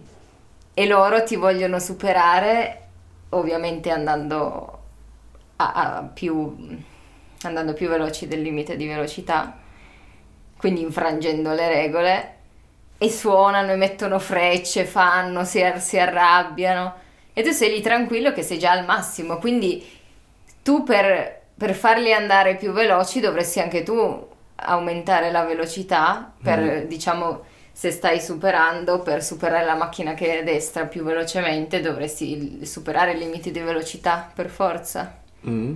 Cioè, lo, lo scenario che tu hai in mente è tipo Lo scenario in, è au- in sei in autostrada. autostrada, eh, stai, cercando, stai superando una macchina, quindi c'è una macchina sulla destra, tu sulla sinistra ed è tutto occupato, Mhm. una macchina, una fila di macchine. Ti arriva uno che ti si mette dietro e inizia a mm, fare luci, frecce, insulti. E tu stai già andando ai 130, quindi non puoi andare di più se, se non vuoi infrangere la legge. Mhm. E quindi non, non capisco queste persone cosa vogliono dalla mia vita, cioè vogliono che io supero il limite di velocità per far passare loro che sono più belli. Diciamo, quindi nel- questo, questo sorpasso ci, ci mette tanto tempo ad avvenire perché magari l'altra Sì, persona... magari un camion, una fila di macchine, Mm. magari loro stanno andando a 120, io sto andando ai 130, quindi ci metto un po' per superarli, non è che loro vanno Mm. ai 30 all'ora. E ci sono, c'è tip- il tipico sub che si mette Esatto. a, a fare, a fare i fari. E quindi io cosa faccio? Io rallento e ci metto ancora di più. La, la vendetta. E loro, e loro impazziscono ovviamente. Si mettono ad andare a destra e a sinistra come se apparisse un varco spazio-temporale che gli fa superare meglio. im- Impazziscono luci, frecce, cose, clacson, di tutto. Mm. Però secondo me queste persone se lo meritano perché, perché se io sto già andando ai 130 cosa vuoi? Non puoi spingere me a superare i limiti di velocità perché tu devi andare velocissimo. Tra l'altro in Germania, che è il paese in cui ci troviamo in questo momento, Sì. è illegale questo comportamento. Ma anche Eh, in Italia, non è che in Italia, guarda che... Cioè, in Germania è esplicitamente illegale, non so se anche... Ma certo, in Italia puoi suonare il clacson solo se c'è un imminente pericolo. Mm. Però loro non suonano il clacson, loro fanno i fari. Ma suonano anche il... A me Vabbè. hanno anche suonato, ma Mm. perché io sono abbastanza Perché- molesta nel non farli superare. Però mh, anche i fari comunque non Mm. si può accenderli così a c***o.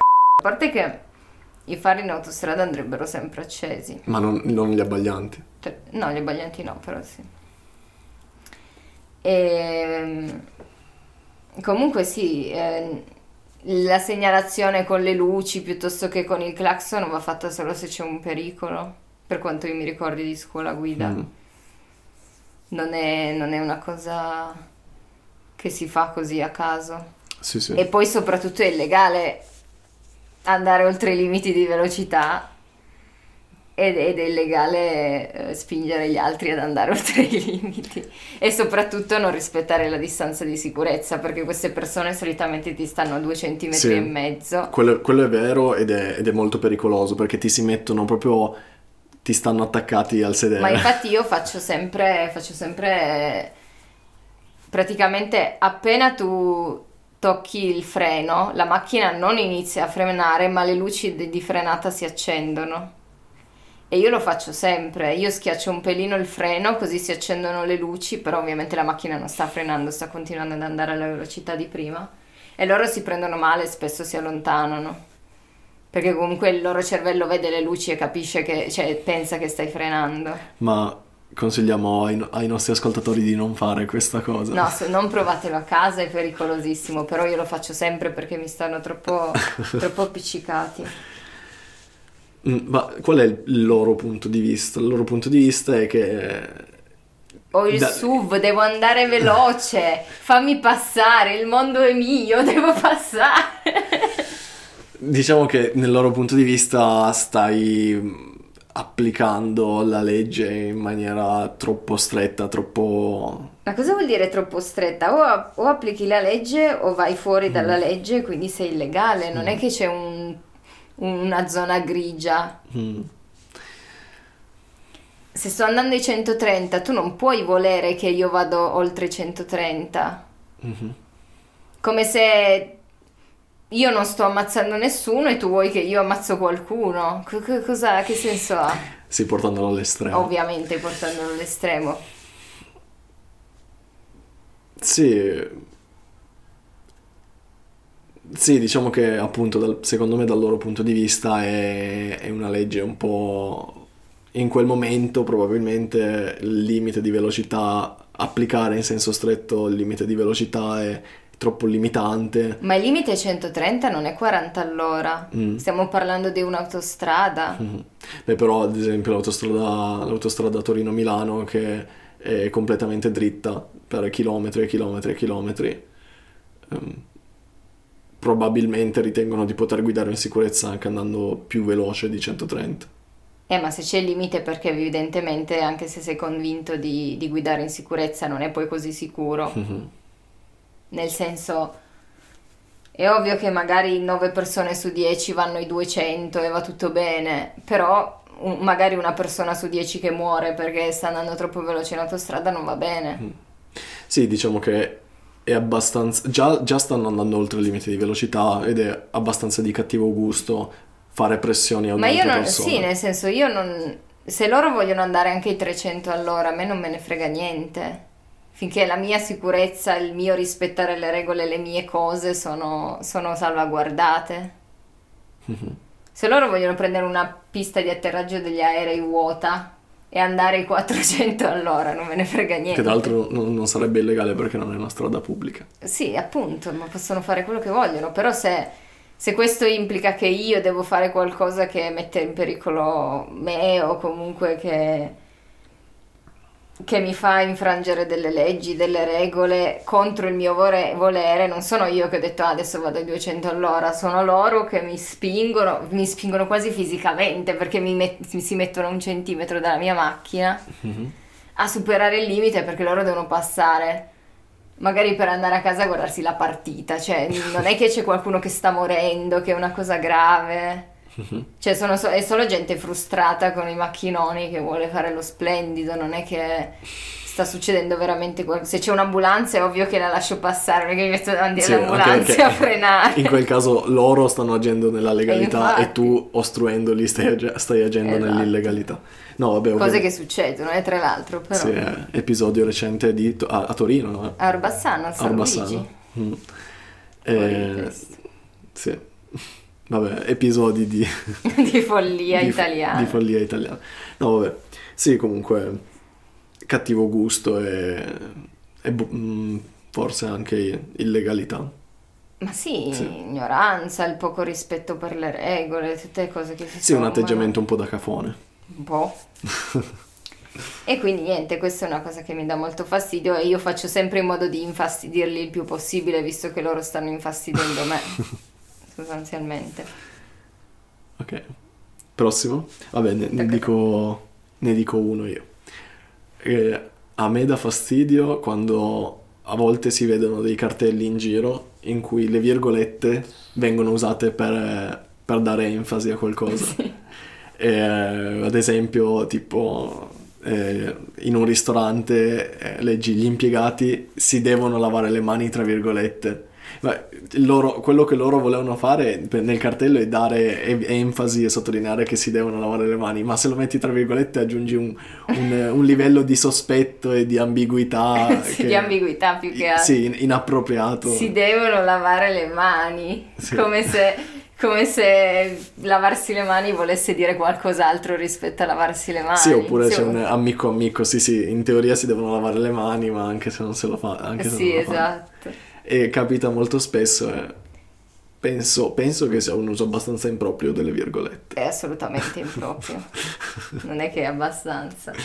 E l'ho notato anch'io. Il è- prossimo? Ed è terribile. Ok. Prossimo. Prossimo. mm, Vabbè, una cosa molto breve, molto, molto breve e molto condivisa, penso, è il ticchettio degli orologi, Mm. che è una cosa che veramente mi mette in uno stato di, di ansia e di panico totalmente. Poi una volta, una volta eri abituato perché comunque in casa c'era, c'era comunque sempre un orologio che faceva rumore, cioè Mm. eri abituato ad, ad avere quel- il ticchettio costante. Invece adesso che ci sono i telefoni, gli orologi Digitali. digitali, sì, comunque non è più così comune avere orologi che fanno rumore. Appena sei in una stanza con un orologio che fa rumore lo senti tantissimo e a me dà proprio quel senso di ansia, di, di- di disagio. Solo È da- proprio fastidioso, non riesco neanche a dormire. Io ho un orologio che fa molto rumore. Mm. Esatto, esattamente quello che ti stavo dicendo, che mi stupisce tantissimo sentirlo da te perché il tuo orologio da polso è un orologio Swatch eh, normale con le lancette che fa rumore, quindi mi stupisce molto che tu dica questa cosa. Fa molto rumore, infatti mh, lo tengo quando faccio, quando esco, quando faccio cose normali.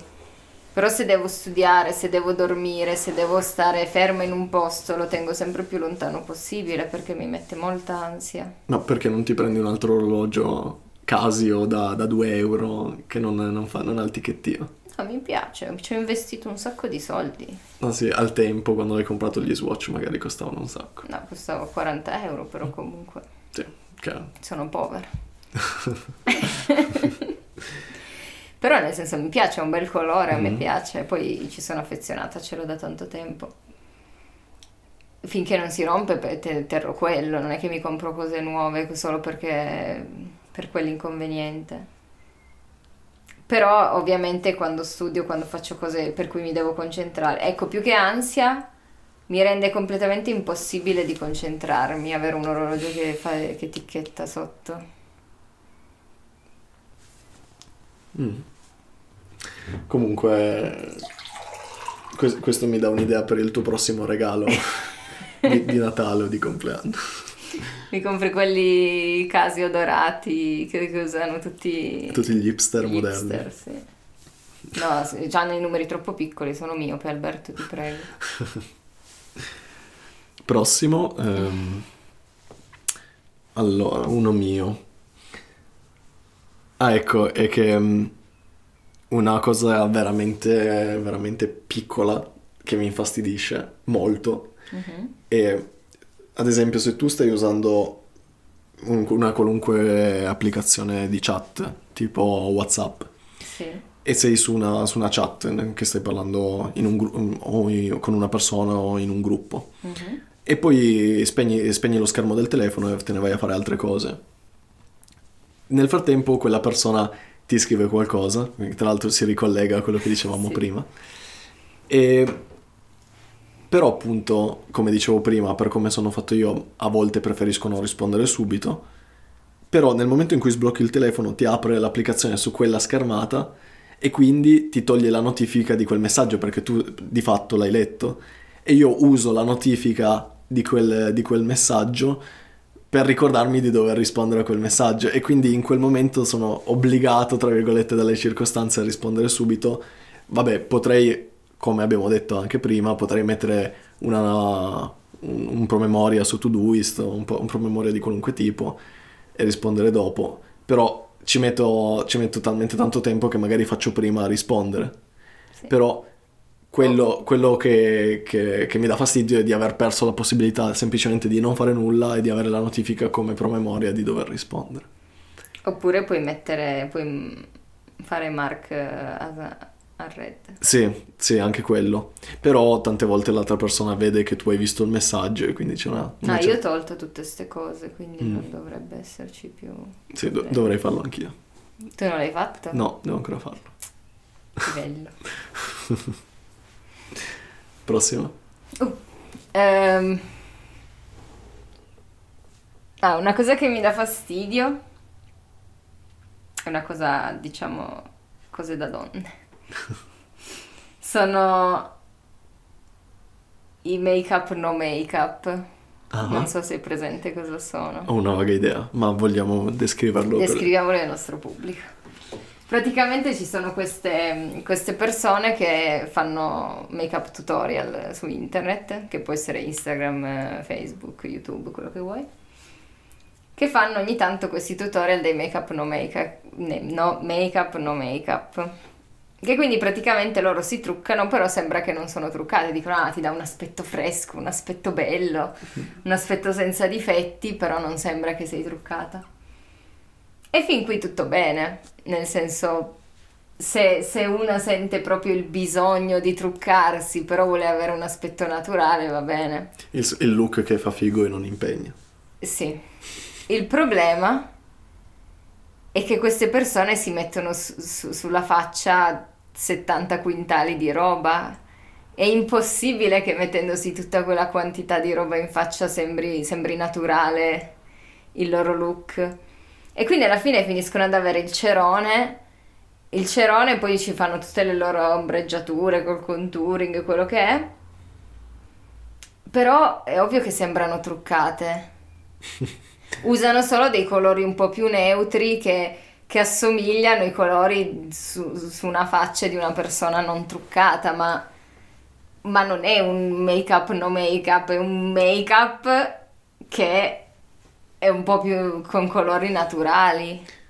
Sì, Ma non esiste che, che sembra che non sono truccate. sì, se, se magari li vedi dall'altro lato della strada e sei Sì, da miope, lontano, sì. sei miope non hai gli occhiali ed è notte, eh, magari può sembrare che non sono truccate. Eh, però eh, se li vedi da, da vicino comunque si nota, ma anche, sol- cioè, anche solo mettendosi il fondotinta perdi tutta la naturalezza de- del viso di una persona.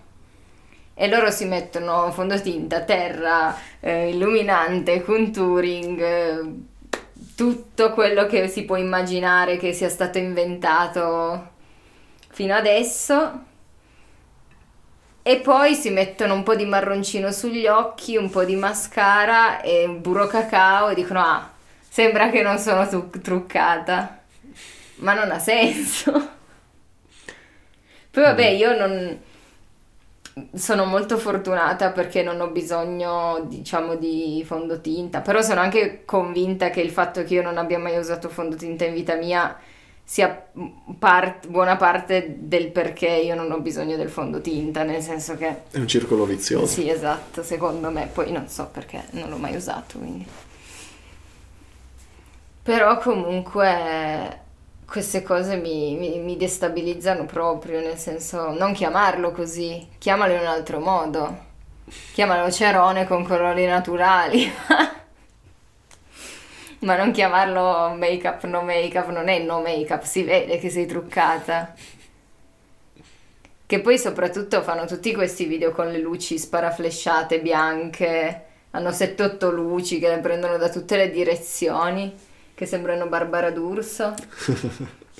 E sono tutte, tutte appiattite, tutte dello stesso colore. Poi si fanno sta roba e sembra- sembrano tipo un quadro, nel senso se fa- fanno tutti i disegni, le cose, le cose carine. Poi magari le vedi che si fanno un selfie nella luce naturale e si vede proprio che hanno gli strati di trucco, cioè si vede proprio. Boh, forse questo- questa terminologia make-up, no make-up viene anche dal- dagli Stati Uniti, che ha una cultura legata al, al trucco molto, Ah, gli Stati Uniti, molto estrema. da quello che so, sono veramente imbarazzati. Cioè, loro proprio si mettono. Fanno proprio questa routine da- dal fondotinta all'illuminante, contouring, anche per uscire così la mattina, andare al mercato. Qua penso che che comunque l'Italia così sia uno dei paesi in cui ci si trucca di meno. Mm. E negli Stati Uniti c'è anche il fenomeno dei no make-up party o come si chiamano. Sì, vabbè, ma quello è un'altra cosa, nel senso che lì sono talmente... mm, talmente... mm, eh, Gli, gli americani devono fare tutto esagerato, secondo me, e quindi devono... C'è questa... Se, se- se bisogna truccarsi, bisogna truccarsi tutti tanto e non si può uscire di casa se non si è truccati perché altrimenti si è orribili. E quindi magari ci sono certe persone che iniziano proprio a non sentirsi adatte, non truccate fuori per strada perché magari sono più sensibili per- da certi punti di vista. E quindi esistono questi veri e propri gruppi di ascolto per aiutare le persone a vedersi belle anche senza trucco. Quindi si trovano lì, raccontano magari, che ne so, la storia del trucco, appunto ne- l'evoluzione del trucco nella storia, iniziano a- a- ad analizzare un po' la situazione della società, perché li spinge a truccarsi piuttosto che no, cosa... e anche la loro situazione personale, perché loro si sentono male se non sono truccati. E poi c'è il momento in cui la gente, in cui la gente si strucca, cioè loro arrivano truccate, poi si struccano dentro questo luogo sicuro, tra virgolette. E appunto si struccano, f- si guardano, raccontano la loro esperienza struccandosi davanti ad altre persone e, e poi possono, sono liberi di, fanno festa, ovviamente c'è musica, cibo, cose varie, e poi sono liberi di ritruccarsi oppure di uscire struccati se se la sentono. Mhm. E secondo te in che percentuale questo, questo problema, perché comunque è un problema, è causato dalla debolezza psicologica di una persona e quanto da un clima tossico in cui è immersa quella persona? E metà e metà, Mm, ovviamente. Sì. Perché se una persona è, è debole, tra virgolette, però ha un ambiente dove tutti sono accettati, truccati, non truccati, che non ti dice continuamente che devi truccarti perché se, se non sei orribile. Ma un ambiente, non dico solo le, le grandi multinazionali dei trucchi, dico anche magari a scuola che c'hai 10 amiche, 10 si truccano e, e ti iniziano a dirti che fai schifo se non ti trucchi, no?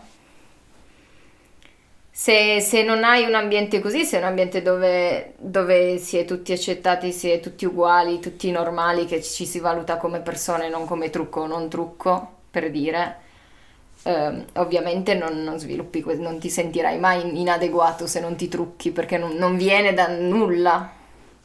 Mhm. E mm, quindi l'ambiente fa, ovviamente. Invece se tu sei una persona forte, diciamo sei una persona che non si fa influenzare da queste cose, anche se la gente ti dice che fai schifo non truccato, a te non te ne frega più di tanto, nel senso il problema è che spesso questi ambienti, queste idee, idee di conformarsi, diciamo, ad un'idea generale, sono cose che ti si insinuano nel cervello da molto piccolo, quindi è difficile che tu sia già forte per affrontare queste cose. Mm. Di solito ehm, quando inizi da piccolo attraverso TV, cartelloni, riviste, varie cose, libri, e- è difficile che tu abbia già la maturità di dire, e anzi da piccolo spesso tu vuoi imitare le persone perché Mhm. devi, devi- devi formarti, devi trovare qualche punto di riferimento a cui, a cui arrivare. Quindi l'ambiente fa molto, la debolezza psicologica secondo me conta più da adulto perché da- gli adulti sono già finiti, quindi se un adulto è finito debole incidono le cose, se un adulto è finito forte non incidono tanto le cose. Però se la società, la società in generale, quindi famiglia, amici, tutto proprio in generale, incide sui bambini, i bambini non ci sono bambini forti e bambini deboli, i bambini sono tutti uguali. Mm. No, vabbè, suppongo che ci siano anche bambini che hanno una, un'indole più, più forte e altri che hanno un'indole più, più debole, più, più suscettibile a certi tipi di, di cose. Mm. Sì, però nel senso i bambini comunque cercano sempre di L'approvazione. l'approvazione degli altri, perché loro non hanno una vera identità, deve ancora formarsi la loro identità e quindi devono cercare di capire a chi vogliono essere uguali sostanzialmente. Mhm.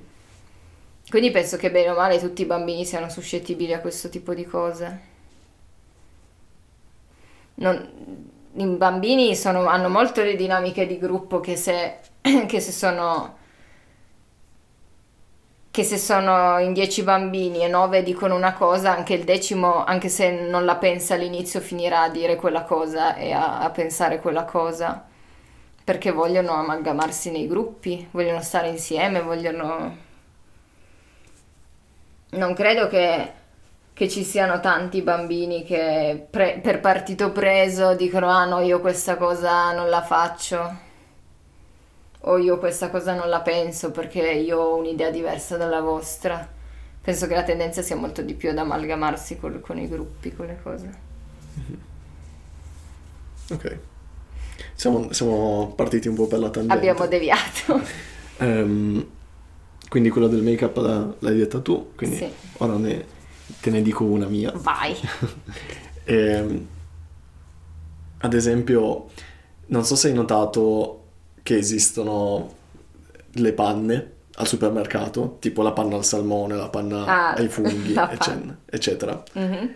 E ad, esem- ad esempio mi è capitato in passato di cercare una ricetta, metti per la pasta al salmone con la panna, e consigliavano di usare, la- di usare il salmone ovviamente, Mhm. ma anche la panna al salmone. E, e mi è capitato di trovarlo in più, in più ricette e questa cosa cioè, mi, dà, mi dà fastidio in maniera ra- irrazionale più di quanto dovrebbe, perché se stai facendo la pasta al salmone con la panna Sì. e c'è il salmone, perché devi usare la panna, la panna al gusto salmone? Cioè, che necessità c'è di usare la panna al salmone? Perché? Qual è- a, Questi ingiusti. a- a che però? Perché la panna al salmone di sicuro non è che ci hanno messo del salmone dentro, ci avranno messo del gusto di salmone. Ma artificiale? Secondo me sì. Secondo me no. Vabbè, comunque nel senso la panna al salmone aggiunge il- quel gusto di salmone in più. Ancora di più. Non so, sarà che a me piacciono le cose autentiche, fatte bene. fatte come una volta. È un modo, è un po', un po', è un po' cucinare all'americana, che usano 10 cose che aggiungono i gusti e poi tre cose normali. Mm. Non so, mi viene più naturale da usare la panna normale e poi metterci il sapone, il sapone. metterci il salmone se voglio, se voglio, se voglio il gusto di salmone. Sì, sì, lo so, ma è legittimo. E la cucina è questa. Cioè, se vai dai, dai chef, da- dagli chef, da quelli che lavorano nei ristoranti, ti sputano in faccia, penso, se gli dici di usare la panna al salmone, perché poi... Mm. La cucina è quello, abbinare cose normali e far venire qualcosa di buono, non avere cose che hanno già il gusto di come dovrebbe essere, così puoi fare una m***a, poi ci aggiungi il gusto sopra e- ed è buono lo stesso. Sì, quindi mi supporti nella, nella mia lotta alle panne insaporite. Allora, diciamo che non è una questione di vita o di morte per me, nel senso non è che è una lotta, non è che quando vado al supermercato e le vedo guardo dall'altra parte perché sennò mi arrabbio. Però sì, nel senso è una cosa che non userei mai. Come tutte le varie Filadelfie condite ai vari gusti, c'è anche il cioccolato, tutte quelle cose strane, No, vabbè, Ogni- va contro, va contro ogni i cosa. diritti umani. va contro l'italianità. Ma sì, nel senso ogni cosa deve avere il suo gusto. Ma io sono una persona che mangia l'insalata scondita perché vuole sentire il gusto dell'insalata e non il gusto dell'olio e del sale, quindi proprio io porto anche all'estremo questa cosa. Quindi ti supporto, ma non è una questione che mi fa stare sveglia la notte a differenza tua. No, ovviamente, anche, anche io dormo sereno la notte. Basta, basta non pensare alla panna al gusto salmone. Poi hai qualcos'altro da condividere? Allora, se vuoi, visto che in questo periodo che dura da tipo 8 anni sto studiando, ehm, ti posso dire l'estremo disturbo che ho nel trovare le matite. Io prendo una matita dal mio, dal mio portapenne dove tengo la scorta delle mie matite colorate per sottolineare. La prendo, la tempero, inizio a sottolineare, finisce la, la mina, quindi devo ritemperarla, la ritempero e si rompe. La ritempero di nuovo e si rompe di nuovo. La ritempero di nuovo e tiene. Allora ci sottolineo ancora un po'. Finisce di nuovo, la ritempero e si rompe. La ritempero di nuovo e si rompe. Ritempero di nuovo ancora e si rompe. Alla fine sostanzialmente riesco a usare la matita tipo tre volte e tutto il resto la passo, passo il tempo a temperarla che, che si rompe. Perché magari sono quelle matite che avevi, che avevi comprato alle elementari dieci anni fa, che hanno subito traslochi, cadute, di tutto, sono stati nella cartella un anno e mezzo, quindi sai, sbatti di qua e di là. E quindi hanno la mina tutta frantumata e tu non lo sai. E ogni volta che le, che le temperi loro si spezzano. Ma quindi prima o poi spari- finiscono queste matite, perché finiscono molto in fretta. Eh sì, però passo un sacco di tempo a temperarle, un sacco di tempo a imprecare perché si stanno rompendo. e, e sottolineano poco perché poi alla fine finiscono subito e devi cambiare colore ed è un casino. Mm. E magari ne trovi un'altra nelle stesse condizioni e non sai più quali sono quelle buone e quelle non buone perché il cassetto delle matite colorate e sono tutte mischiate. Mm-hmm. E quindi è un dramma. Beh, io mi ricordo che avevo questo problema alle elementari, alle medie, ma dopodiché è finito, perché cam- cioè, le matite rotte sono finite e poi non... tendenzialmente era molto meno probabile che mi cadesse per terra una matita. Eh, ma tu sei il fratello più piccolo, io ho avuto un fratello più piccolo che, che ha accumulato matite per più tempo dopo di me. Ok, sì, è un fattore che non avevo considerato. E quindi, e quindi abbiamo il doppio delle matite colorate e poi eh, soprattutto i, i miei usavano all'inizio dell'anno, ci compravano tutto il set per la scuola, diciamo. Mm-hmm. E quindi ogni anno avevamo le nostre 24-36 matite colorate e magari durante l'anno non è che le usavi tutte, magari ci sono, tipo io a casa avrò 40 matite marroni perché non ho mai usato il marrone perché mi fa schifo da quando avevo 6 anni e si sono accumulate ste matite marroni e non so cosa farci.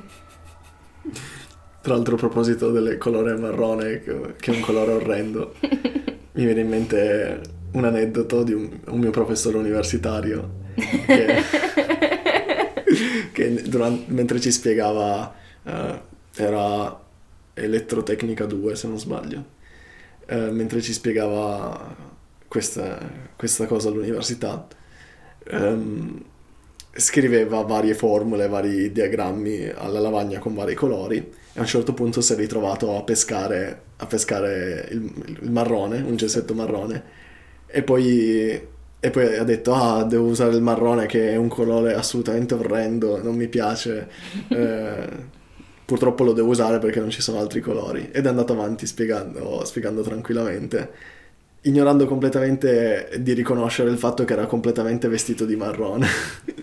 Aveva il vestito marrone e la cravatta marrone non, non, l'ha, non, non l'ha fatto notare Non nessuno. ha collegato le cose. Sì. Però è vero. Il marrone è proprio un colore brutto, brutto, brutto. È un'altra cosa che mi dà molto, molto fastidio il marrone. Se invece lo chiami color nocciola. Ma il nocciola è, un, è diverso dal marrone proprio. Mm. Nel senso, il nocciole è un po' più, un po più bello del marrone, è brutto lo stesso perché è marrone sostanzialmente, però è una sfumatura un po' più gradevole. Però il marrone in generale è proprio un colore... mm. Ok. Prossimo? Te ne, te ne, dico uno io. Sì, vai. Eh, mi dà molto fastidio vedere al- in libreria o al supermercato Mhm. quando i libri vengono ripubblicati con la copertina, avendo come copertina la locandina del film che nel frattempo è uscito basato su quel, su quel libro. E mi sa proprio di una cosa, non so come, di, um, che hanno compromesso la loro integrità creativa. E ci Ma ricor- loro devono fare soldi, non è che devono avere un'integrità creativa. Ma poi devi pensare che non è lo scrittore che decide di farlo. Sì, sì, sì, lo- è la Lo scri- casa. lo scrittore Sì. vende il suo romanzo alla casa, Sì, è la casa editrice. alla casa editrice e tanti saluti. E poi la casa editrice ci fa quello che vuole, può anche stamparlo sulla carta igienica. Sì, certo, ma è ovvio che l'obiettivo è sempre il profitto, però mi sembra di una, una cosa particolarmente di cattivo gusto. Ma diciamo che è come dopo che esce un film fare tutti i pupazzetti, le- i contenitori delle bibite con le cose del film, eh, tutti i gadget vari del film è la stessa cosa. E no, è diverso perché vai ad intaccare e a modificare, anche se in una maniera molto superficiale, però la- l'opera da cui hai derivato il film.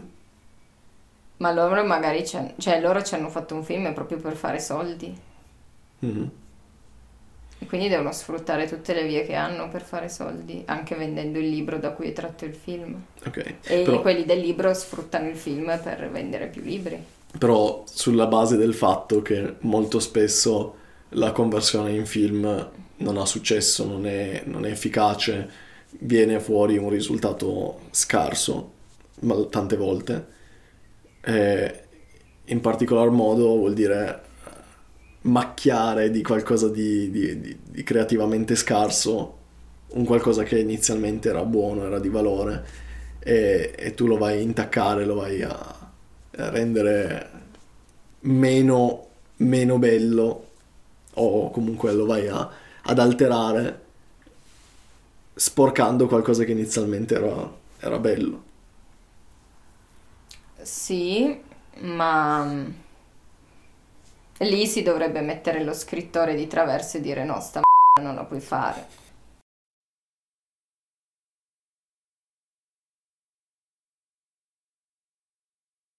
Un saluto al nostro ascoltatore Maurizio. Ciao Mauri, è stato bello parlare con te. Facci sapere i tuoi feedback riguardo Sì. all'episodio. Sì, sì, mi raccomando un unico messaggio lungo a cui possiamo rispondere con un unico messaggio semplice, se no eh, Alberto ci mette quattro anni a risponderti. E cerca di essere un po' comprensivo se ci mettiamo un po' a rispondere. Comunque se scrivi a me ti rispondo subito. Azione. Chuck. No. Chuck di chiusura. Chuck di chiusura.